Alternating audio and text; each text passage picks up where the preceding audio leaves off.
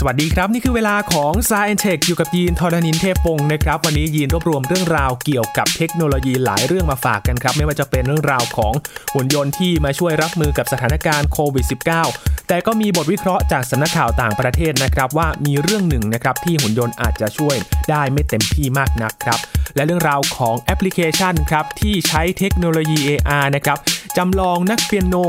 ให้เหมือนกับว่าเขามาเล่นเปียโนให้เราอยู่ที่บ้านครับ และรู้จักกับ Canvas ครับหุ่นยนต์ที่มาช่วยในงานก่อสร้างที่มาพร้อมกับระบบ AI หรือว่าปัญญาประดิษฐ์ ที่ช่วยลดระยะเวลาการทำงานลงได้ถึง 70%เลย และวันนี้ยังรวบรวมความสามารถของ AI นะครับที่มาใช้งานในด้านภาษา มีเรื่องราวต่างๆ ที่น่าสนใจ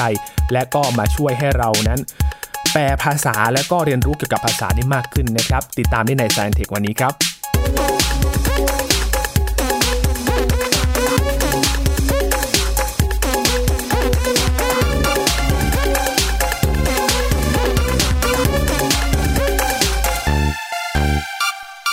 เริ่มต้นด้วยเทคโนโลยีหุ่นยนต์ที่มาช่วยรับมือกับการระบาดของโควิด -19 ในช่วงนี้นะครับ ผ่านมาประมาณ 1 ปีแล้วนะครับ ที่เกิดการระบาดของโควิด -19 ระบาดไปทั่วโลกตัวเลขผู้ติดเชื้อสะสมก็เป็นหลัก 10 ล้านแล้วนะครับ ทะลุ 60 ล้านคนเข้าไปแล้ว ตอนนี้ก็เลยจะต้อง ติดตามสถานการณ์กันอย่างต่อเนื่องนะครับ แม้ว่าจะผ่านมา 1 ปีแล้ว การระบาดก็ยังคงอยู่ แต่ว่าวัคซีนเราก็ได้ทราบข่าวสารมากันระยะหนึ่งแล้วนะครับ ว่ามีการประกาศผลการทดสอบวัคซีนที่จะเป็นความหวังของเราในอนาคต หลายประเทศ ก็เริ่มที่จะเรียกได้ว่าสั่งวัคซีนนะครับ สั่งจองวัคซีนที่มีการประกาศออกมา แล้วก็อย่างอังกฤษเอง ที่ ประกาศเป็นประเทศแรก ๆ เลยนะครับ ว่าให้ใช้วัคซีนของบริษัทไฟเซอร์ แล้วก็ BioNTech นะครับที่ร่วมกันพัฒนาเป็นประเทศแรกให้ใช้ในวงกว้างนะครับ คาดว่าในปีหน้านะครับ วัคซีนที่แจกจ่ายกันจะเข้าถึงกันทุกคนเพื่อที่จะป้องกันการระบาดของโควิด -19 ให้หมดไป หรือว่าลดการแพร่ระบาดลงนั่นเองนะครับ แต่ว่าอีกวงการหนึ่งที่น่าสนใจนะครับที่เกิดขึ้น ในช่วงของการระบาดโควิด -19 นั่นก็คือเทคโนโลยีหุ่นยนต์ครับที่มีการพัฒนามาช่วยอำนวยความสะดวกของเรา ลดการสัมผัส มีหลายรูปแบบด้วยกันนะครับ คุณผู้ฟังนับตั้งแต่เป็นผู้ช่วยแพทย์ที่มาช่วยสื่อสารระหว่างญาติกับคนไข้ มาช่วยทำความสะอาดพื้นที่นะครับ เป็นการใช้รังสี UVC ที่มาช่วยทำความสะอาดในห้องต่างๆทำให้ปราศจากเชื้อ อย่างไรก็ตามครับก็มีผู้เชี่ยวชาญนะครับเตือนมาว่าก็ยังไม่ควรที่จะไว้วางใจหุ่นยนต์ที่จะเป็นคำตอบสุดท้ายสำหรับการแก้ปัญหาโควิด -19 เสียทีเดียวนะครับ ตัวอย่างอย่างเช่นในอียิปต์ครับ ที่สำนักข่าวรอยเตอร์รายงานว่า มีการใช้หุ่นยนต์ที่ควบคุมระยะไกลนะครับ เพื่อที่จะช่วยวัดอุณหภูมิ ตรวจเลือดคนไข้รวมทั้งช่วยเตือนถ้ามีคนไม่สวมหน้ากากในโรงพยาบาลเอกชนแห่งหนึ่งที่กรุงไคโรครับ โดยหุ่นยนต์ตัวนี้มีชื่อว่าซีรา03 นะครับ ตัวนี้มีหัวมีใบหน้าแล้วก็ลำตัวเหมือนมนุษย์ครับ แต่ว่าเคลื่อนที่บนฐานที่มีล้อ แล้วก็มีหน้าจออยู่ตรงฐาน เพื่อแสดงผลการตรวจหัวใจแล้วก็เอ็กซเรย์ปอดได้ ส่วนที่อินเดียก็มีหุ่นยนต์เช่นเดียวกันนะครับ หุ่นยนต์ชื่อว่ามิตราครับเป็นภาษาฮินดูที่หมายถึงเพื่อนครับเป็นหุ่นยนต์ยอดนิยมแบบหนึ่งเลยนะครับที่ใช้อยู่ในขณะนี้ โดย CNN ก็รายงานว่ามิตรานี้เป็นหุ่นยนต์ที่มีรูปร่างคล้ายกับหุ่นจริงๆนะครับที่มีหน้าจอขนาดแท็บเล็ตติดอยู่ที่หน้าอกแล้วก็ใช้เทคโนโลยีในการเรียนรู้ใบหน้าทำให้สามารถจดจำชื่อแล้วก็หน้าของคนไข้ได้ แถมยังช่วยเป็นตัวกลางในการติดต่อสื่อสารระหว่างผู้ป่วยที่ต้องอยู่ในห้องแยกตัวกับแพทย์ แล้วก็ญาติคนไข้ได้ด้วยนะครับ โดยหุ่นยนต์ตัวนี้เนี่ยมีราคาประมาณ 10,000 ดอลลาร์สหรัฐ หรือว่าราว 300,000 บาทไทยนะครับ ถ้ามาในสหรัฐอเมริกาเองครับ หนังสือพิมพ์ Chicago Tribune ก็ได้รายงานว่ามีหุ่นยนต์ที่มาช่วยฆ่าเชื้อในโรงพยาบาลที่อยู่ในเขตนครชิคาโกนะครับที่มีชื่อว่ามาร์คโรแวนโดเรียนแล้วก็แจ็บบ้าครับ แต่เนื่องจากหุ่นยนต์ดังกล่าวที่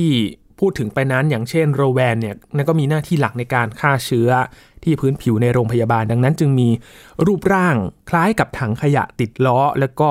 เครื่องดูดฝุ่นขนาดใหญ่มากกว่านะครับ โดยมีความสูงราวครึ่งตัวคน แต่สามารถทำงานได้เองด้วยการปล่อย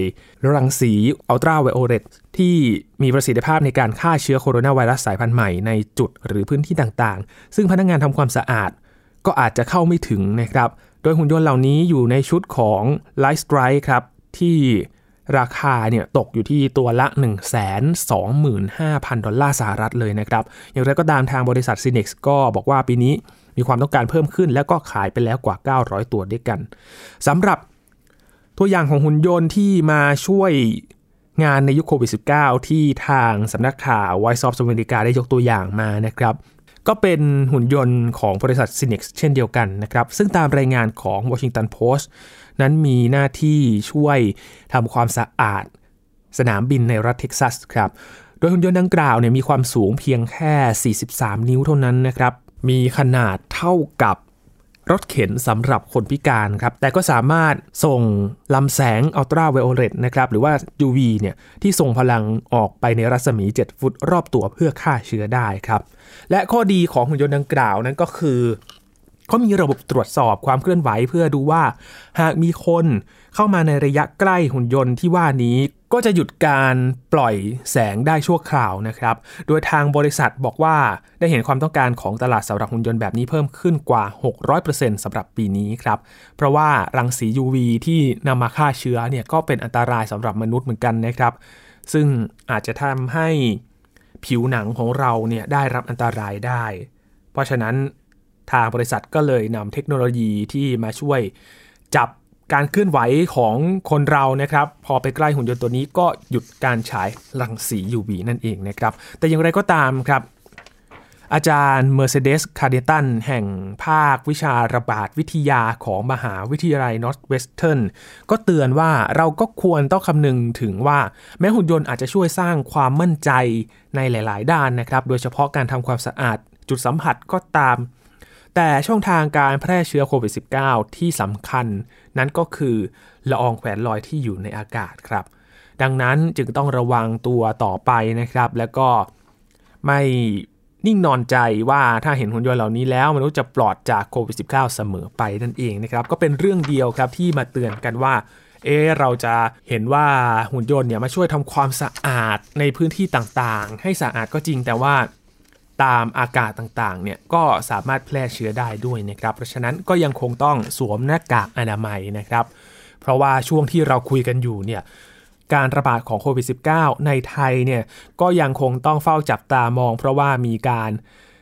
ติดเชื้อที่เป็นคนไทยที่เดินทางมาจากเมียนมานะครับ เข้ามาในประเทศไทย แต่ตอนนี้ก็กำลังสอบสวนโรค เห็นได้ชัดเจนแล้วว่าเดินทางไปที่ไหนบ้างนะครับ แต่ก็อย่าเพิ่งตื่นตระหนกไป ว่าอาจจะมีการล็อกดาวน์หรือเปล่านะครับ ซึ่งทางกรมควบคุมโรคก็ยืนยันว่าตอนนี้ยังไม่มีการล็อกดาวน์แต่อย่างใด แต่ว่าใครที่ไปในสถานที่ที่มีความเสี่ยง หรือว่าใกล้ชิดกับผู้ป่วยโควิด -19 ตอนนี้ก็มีการสอบสวนโรคแล้วก็ประกาศให้กักตัวอยู่ที่บ้าน 14 วันแล้วนะครับ เพราะฉะนั้นก็ติดตามข่าวสารกันอย่างใกล้ชิดในช่วงนี้ครับ จากเรื่องของหุ่นยนต์โควิด -19 นะครับที่มาช่วยในการทำความสะอาดฆ่าเชื้อในพื้นที่ต่างๆนะครับ พาคุณผู้ฟังไปสร้างบรรยากาศ โดยที่เรามีนักเปียโนมาเล่นเปียโนอยู่ที่บ้านครับ ไม่เป็นการจ้างแต่อย่างใดนะครับ ถ้าจะจ้างนักดนตรีนักเปียโนมาเล่นที่บ้านก็อาจจะใช้ค่าใช้จ่ายสูงครับ แต่ว่าเราสามารถเนรมิตให้นักดนตรีนักเปียโนเนี่ยสามารถมาเล่น ดนตรีได้ที่บ้านด้วยเทคโนโลยี AR ครับ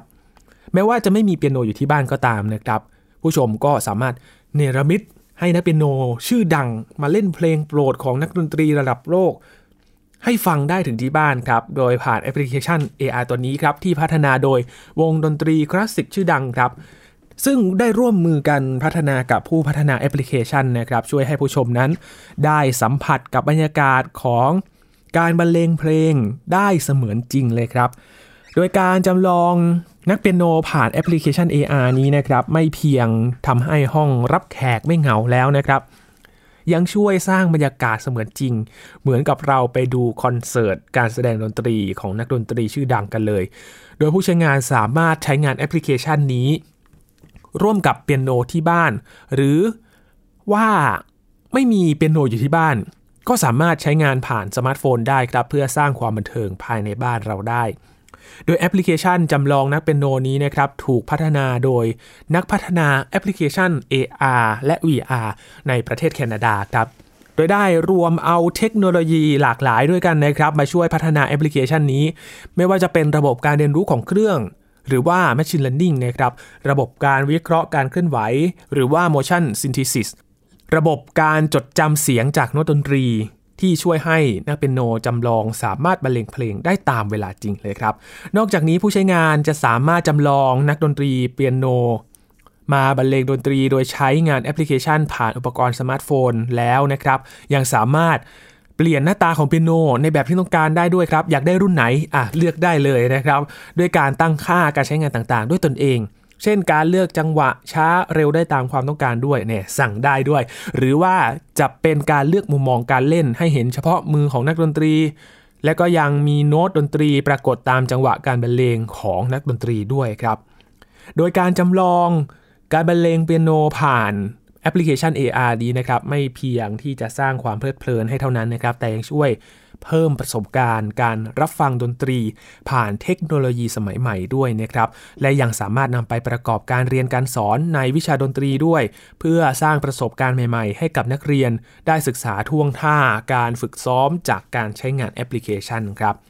ซึ่งผู้พัฒนาแอปพลิเคชัน และวงดนตรีคลาสสิกก็ได้วางแผนพัฒนาต่อยอดนะครับ ให้แอปพลิเคชัน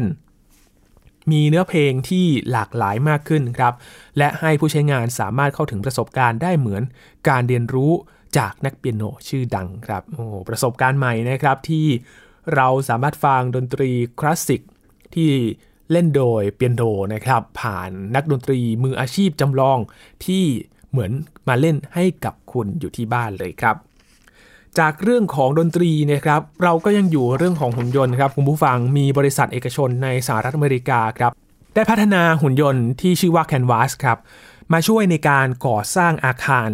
หุ่นยนต์ทำงานร่วมกับระบบปัญญาประดิษฐ์ครับหรือว่า AI ที่สามารถลดระยะเวลาการทำงานลงได้ถึง 70%ด้วยกันครับเมื่อเทียบกับการทำงานโดยมนุษย์ครับ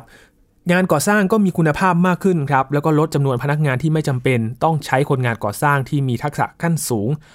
รวมถึงยังลดต้นทุนในการก่อสร้างสอดคล้องกับการ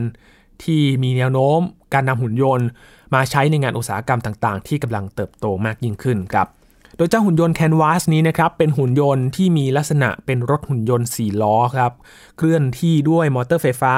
บรรทุกถังเก็บสารยาแนวไว้ในตัวหุ่นยนต์ ด้านบนของหุ่นยนต์นั้นก็ติดแขนกลพิเศษครับสำหรับพ่นสารยาแนว ผนังสำเร็จรูป ซึ่งเป็นรูปแบบวิธีการก่อสร้างผนังด้านในของอาคารที่มีความรวดเร็วสูง โดยหุ่นยนต์ติดตั้งเทคโนโลยีไลด้านะครับ ที่มาช่วยวัดระยะห่างด้วยแสงเลเซอร์ เพื่อสร้างแบบจำลอง3มิติ ประกอบการตัดสินใจ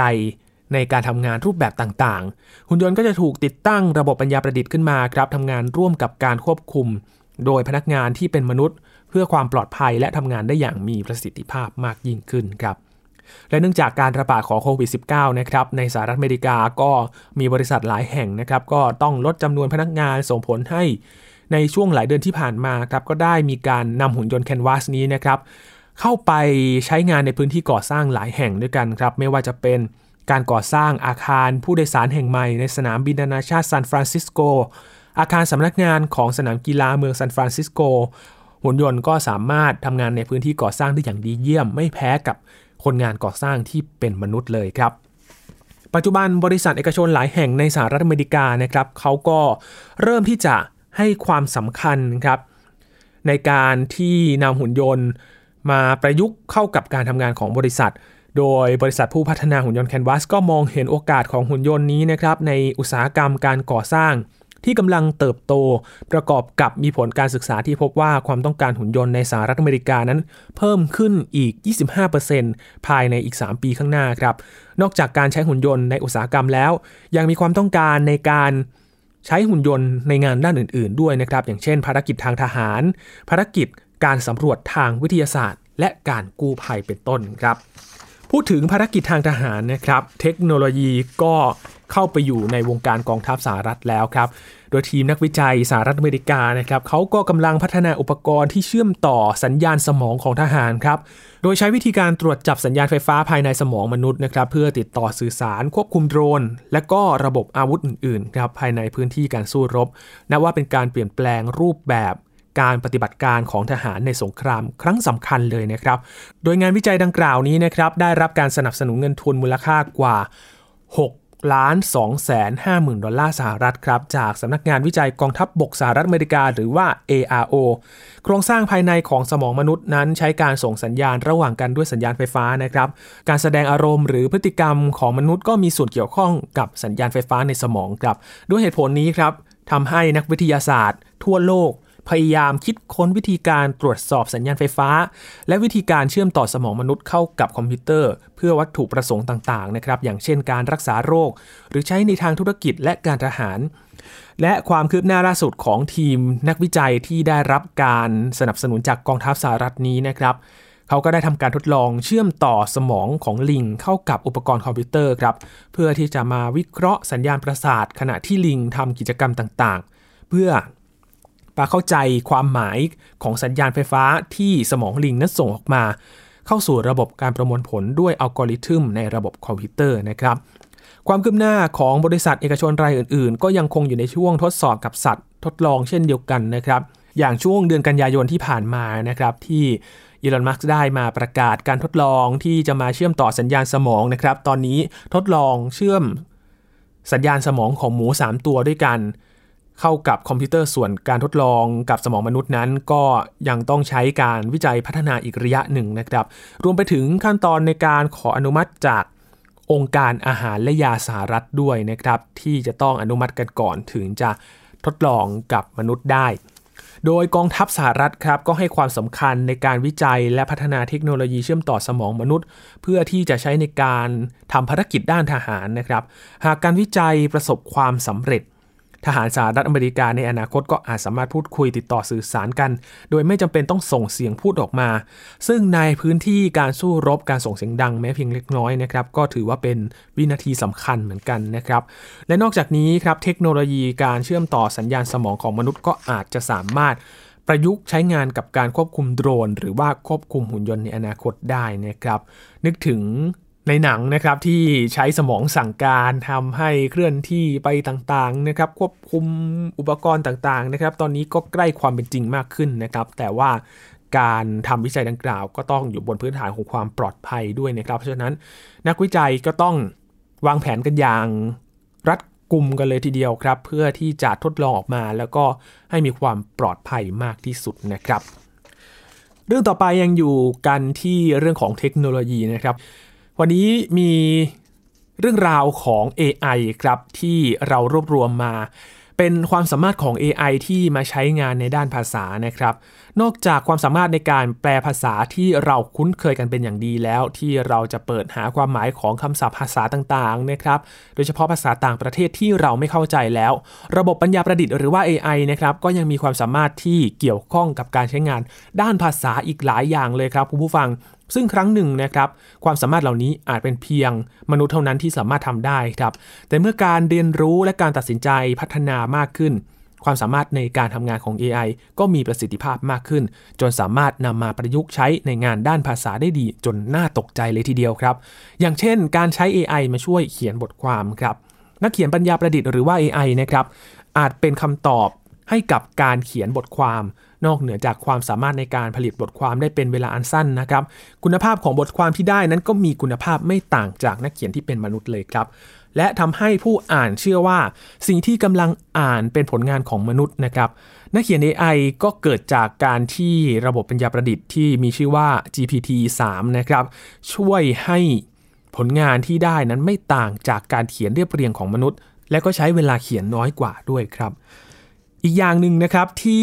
อยากได้เหมือนกันนะครับ ไม่แน่ใจว่าคุณผู้ฟังอยากได้หรือไม่ครับ ยินอยากได้มากๆเลยนะครับ จะได้คุยกับน้องหมา น้องแมวรู้เรื่องครับ นั่นก็คือ AI ที่มาช่วยแปลภาษาสัตว์เลี้ยงนั่นเองนะครับ ความสามารถของ AI นั้นไม่ได้จำกัดอยู่แค่การแปลภาษาให้มนุษย์อย่างเดียวเท่านั้นนะครับ แต่ระบบปัญญาประดิษฐ์ยังช่วยให้มนุษย์เข้าใจความต้องการของสัตว์เลี้ยงของเราด้วยครับ โดยการทำงานของเครื่องมือนี้นะครับไม่ได้ทำให้ผู้เลี้ยงสื่อสารกับสัตว์เลี้ยงได้นะครับ แต่ว่าช่วยให้ผู้เลี้ยงเนี่ยเข้าใจท่าทางภาษาต่างๆ ของสัตว์เลี้ยงได้ครับโดยใช้ระบบ AI และก็ระบบ Machine Learning นะครับมาช่วยในการจดจำเสียงร้อง แล้วก็แปลงเป็นภาษาที่มนุษย์เข้าใจได้นั่นเองนะครับเป็นการอ่านใจเจ้าสัตว์ต่างๆ นั่นเองว่าตอนนี้เนี่ยเขาต้องการอะไรหิวข้าวหรือเปล่าเหงาหรือเปล่า หรือว่าอยากเล่นด้วยหรือเปล่านั่นเองนะครับ อีกอย่างหนึ่งครับที่ AI มาช่วยในด้านของภาษาครับ นั่นก็คือ AI ช่วยแปลงภาษาพูดเป็นภาษามือครับ ภาษามือก็ถือว่าเป็นช่องทางหนึ่งนะครับในการสื่อสารระหว่างคนปกติ แล้วก็ผู้ที่มีความบกพร่องทางการได้ยินครับ นอกจากการเขียนหรือว่าพิมพ์แล้ว ยังไม่มีช่องทางอื่นนะครับที่สามารถทำให้สื่อสารกันได้อย่างสะดวก แต่ว่า AI ครับสามารถแก้ปัญหานี้ได้ ด้วยการแปลงภาษาพูดให้เป็นภาษามือได้ในทันทีครับ มีทีมนักพัฒนานะครับได้สอนให้ระบบ AI เรียนรู้ภาษาท่าทางของล่ามภาษามือผ่านวิดีโอ แล้วก็สร้างภาพจำลองจากสิ่งที่เห็นครับ จากนั้นภาพจำลองเหล่านี้ก็จะแปลงเสียงที่ได้ยินให้เป็นภาษามือสำหรับการสื่อสารได้แบบคำต่อคำเลยครับ นอกจากนี้นะครับ AI ก็ยังมีการพัฒนาให้ช่วยสรุปย่องานวิจัยให้สั้นลงได้ด้วยครับ การอ่านบทความงานวิจัยต้องใช้เวลาพอสมควรเลยนะครับ เพราะว่าเนื้อหางานวิจัยก็ไม่ใช่น้อยเลยทีเดียวนะครับหนาปึกกัน แม้ว่าจะเป็นเรื่องที่น่าสนใจนะครับ แต่การอ่านให้จบในระยะเวลาอันสั้น ก็คงเป็นเรื่องที่เป็นไปได้ยาก เพราะว่าหัวใจสำคัญของการทำความเข้าใจคำศัพท์ที่มีความเฉพาะ อาจจะต้องใช้เวลากันสักหน่อยนะครับแต่ระบบ AI สามารถทำเรื่องเหล่านี้ให้กลายเป็นเรื่องง่ายได้ครับ มีทีมนักวิจัยครับ ที่พัฒนาในเรื่องปัญญาประดิษฐ์ได้พัฒนาเครื่องมือ ที่ช่วยสรุปย่อความบทความทางวิทยาศาสตร์นะครับ โดยอาศัยความสามารถของปัญญาประดิษฐ์นี่แหละครับทำให้บทที่มีความยาวมากกว่า 200 หน้า ย่อให้สั้นลงเหลือเพียงไม่กี่บรรทัดเท่านั้นนะครับ น่าสนใจนะครับว่าประสิทธิภาพที่ได้ออกมานั้น จะมีความแม่นยำมากน้อยแค่ไหนนะครับทำให้เราได้รู้ได้ว่า งานวิจัยชิ้นนี้เนี่ย มีใจความสำคัญเกี่ยวกับอะไรบ้างนะครับ เพื่อที่จะเป็นการรีวิวให้ดูก่อนด้วยนะครับว่าถ้าเรา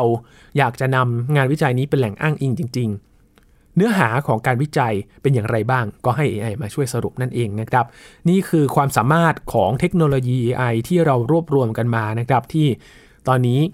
มาใช้งานในด้านภาษานะครับ มากกว่าการแปลความหมายอย่างเดียวแล้วครับปิดท้ายวันนี้ครับพาไปที่เนเธอร์แลนด์ครับ ที่เนเธอร์แลนด์ครับมีการพัฒนาโดยการเผาผงเหล็กนะครับมาสร้างพลังงานทางเลือก ที่สามารถนำกลับมาใช้ซ้ำได้ครับ น่าสนใจมากๆเลยนะครับ เพราะว่าการเผาไหม้เนี่ยอาจทำให้เกิดมลภาวะ หรือว่าเป็นอันตรายกับระบบทางเดินหายใจได้ แต่การเผาไหม้ของผงเหล็กที่ได้มานั้นก็กลายเป็นสิ่งที่เกิดประโยชน์ครับ โดยเกิดเป็นพลังงานทางเลือกที่สามารถนำกลับมาใช้ซ้ำได้ด้วยครับ โดยโรงงานผลิตเบียร์ในประเทศเนเธอร์แลนด์ครับเขาได้นำพลังงานที่ได้จากการเผาไหม้ของผงเหล็กมาทดลองใช้เป็นที่แรกเลยนะครับ โรงงานผลิตเบียร์ที่เนเธอร์แลนด์นี้นะครับเขาหันมาใช้พลังงานทดแทน เพื่อใช้ในกระบวนการผลิต เพื่อเปลี่ยน จากพลังงานเชื้อเพลิงที่ได้จากฟอสซิลเนี่ยมาใช้พลังงานที่ได้จากผงเหล็กแทนนะครับ